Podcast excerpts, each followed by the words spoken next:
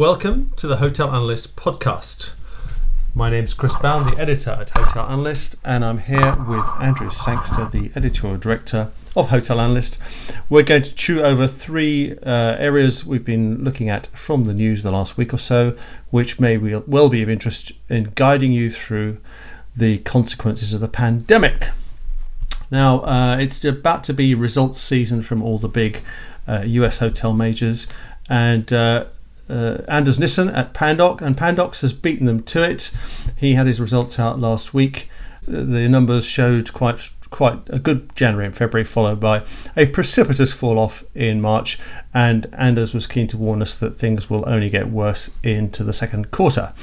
But uh, what was interesting to me was that here's a company that's buttressed its finances, is ready and raring to go. As he said, the company was born in a crisis, and so here we are in another one. He seems to be relishing the fight. One of the interesting things that uh, he's he said ha- was that if there's any problems with any of the uh, hotels that are operated by third parties who are paying him rent, and they default on their rent, he's quite happy to take the hotels back and run them himself. So uh, guess what? He's got pretty much all of his rent in. so Andrew, it seems like they're in a quite a good place, Pandox, to uh, to cope with what's coming at them. Yeah, I think they're a very good example of a paradox, which you've already mentioned on this podcast, which is that the impact of the pandemic, uh, the economic impact of it, is being most strongly um, felt in property sectors um, where there, which is which are broadly caught under the umbrella term operational real estate, and of which, of course, obviously we talk most often about hotels. Uh, and yet, and yet, despite that these are going to be the areas suffering most, um, real estate investors are going to be even more keen on the approach of operational real estate going forward. And the reason for this is, is as I said, because as, as Pandox demonstrates, you need to actually understand the OPCO to be able to dig yourself out of the problem created um, by an economic downturn. And, and if you have haven't got exposure to the propco, if you don't actually un- uh, opco, if you don't understand what's going on in the opco, it's going to be so much harder. The days of being uh, passive um, investor in just the propco part of the business, uh, you know, just signing a triple net lease, collecting a quarterly rent check and then coming back in 25 years and taking the keys back off your tenant. They're long gone. I mean the retail property investors f- found that out over the course of the last few years but so too have we are we we're now seeing that in the office sector and we're going to um, incre- you know it, it's such a, a, a problem in terms of the the real estate investment that you've got to understand what is going on in terms of the occupying business there, the, the business that ultimately is paying the rent. There are a variety of ways of doing this, um, right from having a, you know, the, the loosest level in terms of having a turnover related rents, right the way through to actually directly owning the prop the OPCO itself. And this is what we see with uh, Pandox, where they're experienced, effective operators and able to, to dig themselves out of the hole. And I think you've just mentioned um, Securum Holdings, which is where Anders Nissen, the CEO of um, uh, Pandox hails from. Indeed, the business has its origins in that original portfolio, and but that stems back to the 1990s, particularly a Scandinavian problem. Um, obviously there was the global um, recession, then property crash, um, but it, the, the, Swedish and the rest of the Scandinavian banking system was under particular stress, and they fall into a bad bank. And the great success of Securum was coming out of that and pretty much getting Swedish taxpayers back all the money they spent initially batting things out. So it was a good job done then. He has a good track record of digging it out. Now, this is a hole which is easily as big as that in the early 1990s. Uh, in some ways, certainly economically, it's going to be worse. Um, it's not so much a financial crisis as a broader economic crisis. The, the one risk I think I would I would suggest they have is that they are very narrowly focused on just the hotel sector. Um, they they lack exposure across the other um, operational real estate sectors. Now they've been talking about entering into them. Um, I suspect that we might see that process accelerated by this. Mm. Let's wait and see. But of course, the other thing is, um, if you look at their portfolio at the moment, what 150 odd hotels they have, they're only operating 20 at the moment. Um, but if one or two of their major tenants should falter, they, that that split could could change quite a bit. Are they exposed particularly, do you think, to uh, any one or two tenants? Well, I, I, I, guess that it's always with the most recent transactions, which are done nearer the top of a cycle, where there is the most stress going to be. And certainly, you know, one of the biggest transactions they've done is the Jurys Inn portfolio. I suspect that's under huge amounts of stress. Um, there's a least lease structure there. Um, it, that is going to need some form of restructuring at some point. I um, over the next few months. Um, but as we've said, Pandox are in a good position to to sort that one out. I mean, they know the value in hotel real estate is there if you're in for the long haul. Um, if you ride out the cycles, you will realise the value in real in that real estate. Um, they will want to ride this one out. They will want to hang on to as much of it as possible, um, so that there's recovery in values. Uh, it's way beyond my ken to predict exactly when the that recovery in values is going to be. But given the depth of the crash that's imminent now, I, I suspect it could be several years out. I mean, you know, people are talking about RevPAR recoveries as far out as five or six years. I suspect values are easily that long before they get back. Now let's talk about REITs, real estate investment trusts, um, all around the globe. They're a particular property asset holding vehicle that uh, by and large pays out quite a substantial amount of its income in the way of dividends to shareholders. Um, there's dozens of them in the States focused on purely the hotel sector. Uh, there's barely one in the UK uh, focused on the hotel sector, and then over in Singapore, there are notably four quite large ones, um, which analysts recently noted have, have dipped in value to the point where actually it may be worth the sponsoring companies buying them back. Um, the REIT is often a good route for a, uh, a, propco opco to split off its properties and uh, float them on the market while retaining a reasonable amount of skin in the game. Um, and uh, the suggestion is that at least two of those REITs in Singapore could now be bought back um, if the original sponsors have got the uh, the cash, the wherewithal to do so. Um, meanwhile, back in the UK, we're seeing one or two REITs getting a little bit upset because they've got uh, hotel tenants, including Travelodge, who of course are playing very hardball on paying any of last quarter's rent. Uh, REITs are a great solution for a, a, big problem with property investment, and that's liquidity. So they offer a solution to that liquidity. Um, much better than open ended funds, which we've seen a whole bunch um, shutter them um, and pre- prevent redemptions. We, we, have seen that in, in, in, at this point the last few months. We saw it back in 2016 with the Brexit vote. We saw it back in 2008, 2009 with that with that crisis as well. Um, there's a clear problem there with the open-ended funds, and and in, in, in, in that that they have to keep huge amounts of cash on hand just to to enable those potential redemptions coming in, and that's not a particularly efficient use of the capital. REITs are a solution to that, but even REITs have problems, um, as we can see in terms of how much the share prices have fallen. They've nearly halved in some cases, um, way below um, replacement value, below um, any reasonable net asset value, I would suggest. Therefore, it's very tempting to take them private. But as we just talked about in relation to Pandox, actually, you know, property investment, you need to ride through the cycle.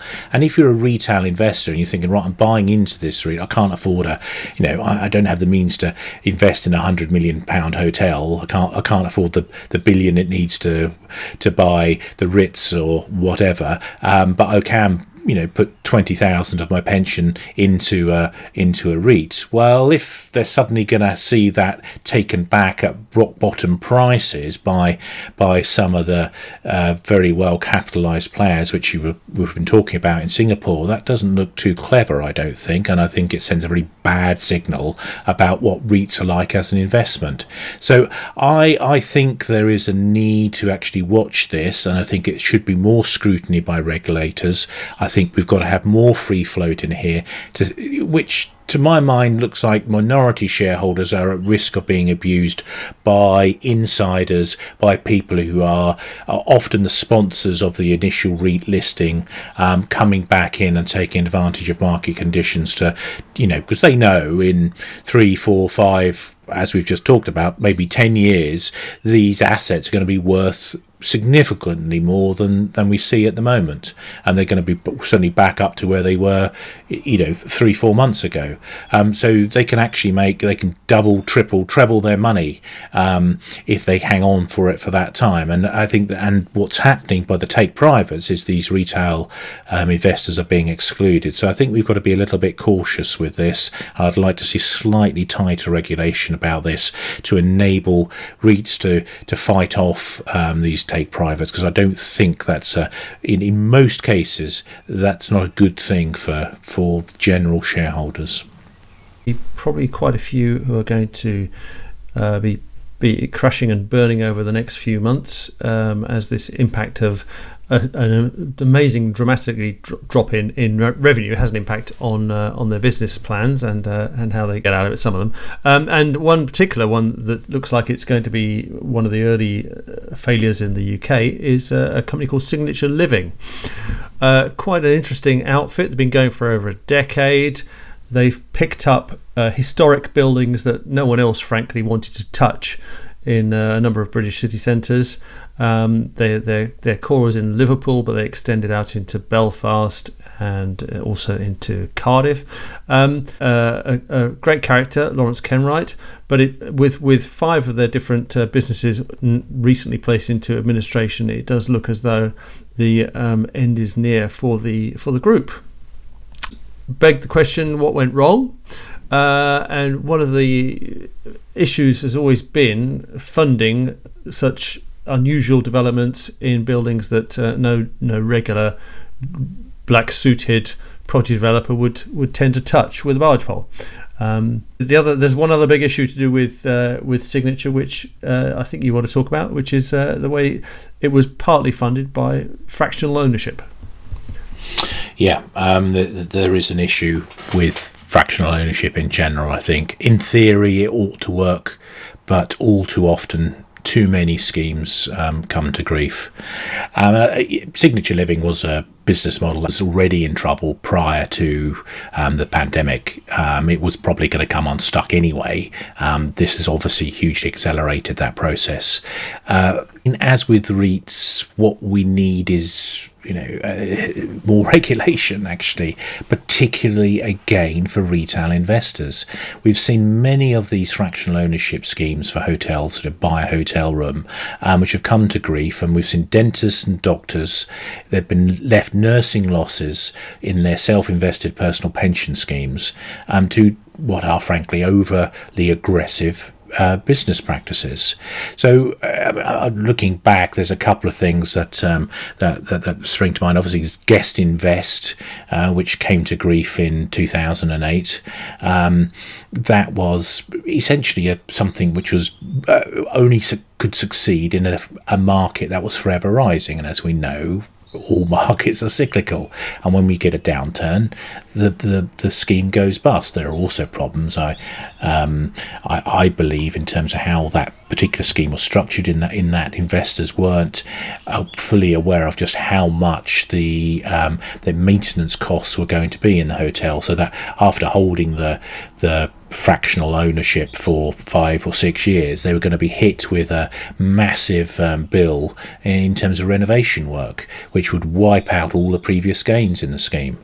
Um, a couple of years earlier to the collapse of Guest Invest, another thing went bang called Swallow. Now, this is the brand name that came out of Whitbread, but nothing to do with Whitbread, nothing to do with the old brewery group, Vaux. Um, but uh, a company called London and Edinburgh Inns. And what they did, they did a opco propco structure, and they over rented the um, um, to the opco, the propco bit, and they they sold Propco fractionals at overinflated prices, which were never sustainable. And of course, uh, they went on buying, buying, buying at again overinflated prices, but eventually it was kind of like a giant Ponzi scheme, and the whole thing just fell apart. Um, again, you know, I really do think um, the financial regulators ought to have stepped in and stopped um, retail investors coming into this stuff um, because there are a lot of people lost a good portion of their their as a result of this, and it just gives the whole whole thing a bad smell. Um, on a wider note, in terms of operational real estate, I, I see you know I, I, detect a bit of this within um, elder living right now.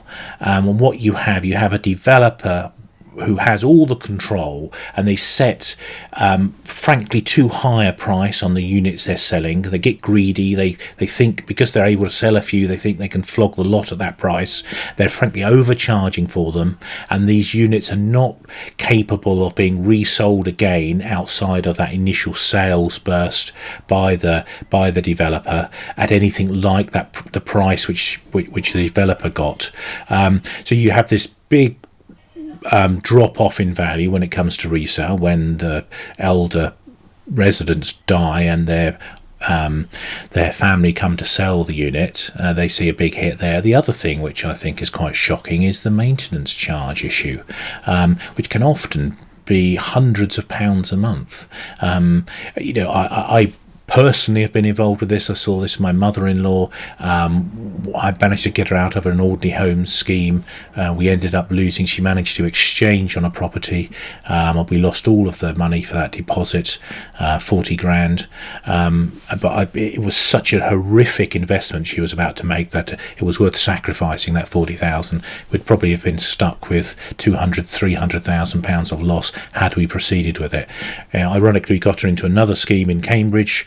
Um, and this was actually part of a housing association, but we still managed to to lose um, a third of the value of the, the probably more than a third actually, nearly forty percent of the value of the property um, in the course of two years. I mean, it's just genuinely shocking um, that these developers are getting away with that level of exploitation. And that that this only going to give the whole um, area a bad name. And you know you see people on the news saying we need more housing which is purpose built for the over 55s to develop it. And you know there is a great argument for that and I think it works really well these elder living villages and and so forth. Um, but they need to be done in a way which is fair to the buyers. And right now, we're seeing developers who are frankly being too greedy um, and, and not doing it in an appropriate fashion. And this is going to come unstuck. It is coming unstuck in a number of cases. And,